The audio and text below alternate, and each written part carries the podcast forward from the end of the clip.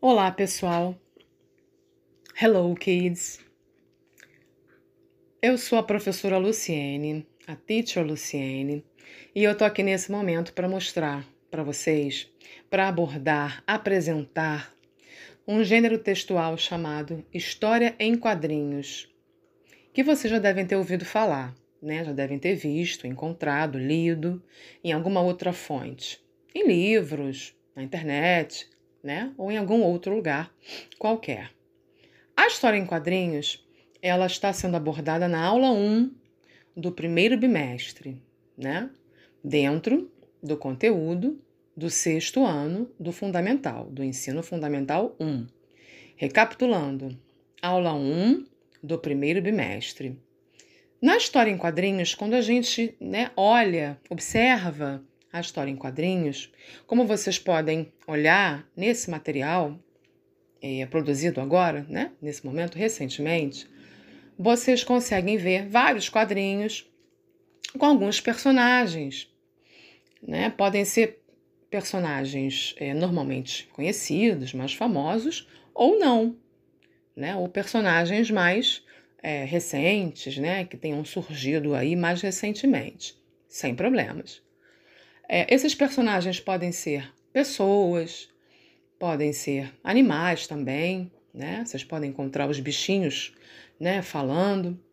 E normalmente nessas falas desses personagens, quando, é, é, quando a gente consegue perceber que a linguagem é verbal, com falas, com palavras, a gente consegue, a gente percebe, a gente vê que essas palavras normalmente vêm elas são posicionadas dentro de balãozinhos, balãozinhos é, direcionados é, às falas, né?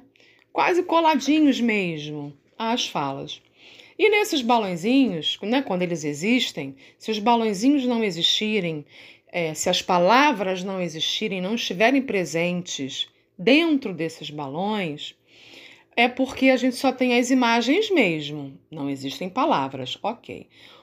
Né? O que nós chamamos de linguagem não verbal. A linguagem não verbal não tem palavras, né? Ela não é apresentada para o leitor com palavras. Se as palavras existirem dentro dos balãozinhos, nós chamamos de linguagem verbal. Então, a nossa história em quadrinhos terá, nos estará, estará nos mostrando uma linguagem verbal. Ok. Quando as palavras acontecerem, estiverem sendo apresentadas nesses balãozinhos, elas podem vir é, mostrando, às vezes, né, alguns sons. Quando os sons forem de animais, por exemplo, elas podem estar grafadas, escritas com RRR, né? É, se for o som, por exemplo, de uma batida, um objeto batendo em algum outro qualquer, no inglês vem escrito crash, por exemplo, né? E assim vai. E a gente, né, a gente pode encontrar nesses balãozinhos das histórias em quadrinho, em quadrinhos, vários tipos de, de, de onomatopeias, né?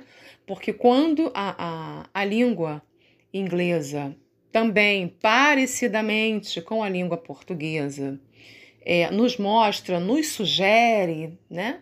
Esses, essas formas de escrita diferenciadas que mostram sons, a gente chama também na língua inglesa, no inglês, de é, uma figura de linguagem, né?